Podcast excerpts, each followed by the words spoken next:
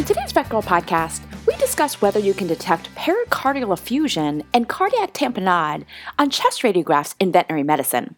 How do you identify pericardial effusion and cardiac tamponade in your canine patients? Do you rely on physical exam findings, radiographs, ultrasound, or echocardiogram? A combination of these? While the classic radiographic findings associated with pericardial effusion include a globoid appearance to the heart and generalized cardiomegaly, the specificity and sensitivity of these findings has not been investigated in veterinary patients. So, Cote et al., out of Angell Memorial Animal Hospital, Atlantic Veterinary College, and the University of Pretoria wanted to evaluate this in a study called Thoracic Radiographic Findings for Dogs with Cardiac Tamponade Attributable to Pericardial Effusion. In this study, they retrospectively evaluated 50 cases of pericardial effusion and cardiac tamponade and compared them to 23 control dogs that were healthy or had other cardiac disease, i.e., no pericardial effusion or cardiac tamponade. So, what do they find? When assessing vertebral heart score, or what we'll call VHS from now on, 78% of the dogs with pericardial effusion and cardiac tamponade had a VHS greater than 10.7, while only 52% of the controls had a VHS greater than or equal to 10.7. 58% of the dogs with pericardial effusion and cardiac tamponade had a globoid appearance to the cardiac silhouette, compared to 40% of the control dogs. These results were not significantly different. Some dogs, seven cases, and three controls, were excluded from this part of the analysis because the results were equivocal.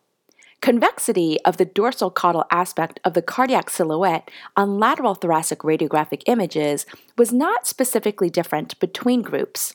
Having a VHS of greater than or equal to 10.7 was the most sensitive and specific for cardiac tamponade and pericardial effusion, 77.6% and almost 48%, respectively, followed by the appearance of a globoid heart, 42% and 40% respectively, and convexity of the dorsolateral aspect of the cardiac silhouette, 57% and 35% respectively.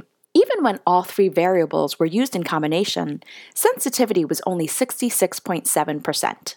So, what can we take away from this Vet Girl podcast? Unfortunately, none of the radiographic variables evaluated had a high sensitivity for identifying pericardial effusion and cardiac tamponade in dogs, even when they were used in combination. The specificity of the variables was also poor. The authors hypothesize that some of the reasons for the poor discerning ability of these variables might be due to the chronicity of pericardial effusion. Acute pericardial effusion might be less likely to cause stretching of the pericardium, and the capacity of the pericardium to stretch might be variable among dogs.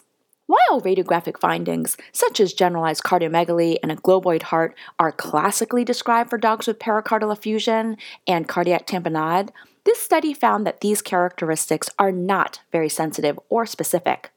The classic radiographic findings that we associate with pericardial effusion and cardiac tamponade aren't actually that sensitive or specific. That said, some limitations of this study are that it was retrospective and a rather small study, so further research, ideally prospective, would be ideal to confirm these findings.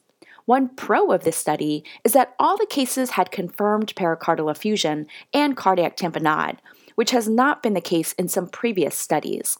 Regardless, it looks like we shouldn't rely on just chest radiographs to determine if our patients have pericardial effusion and cardiac tamponade.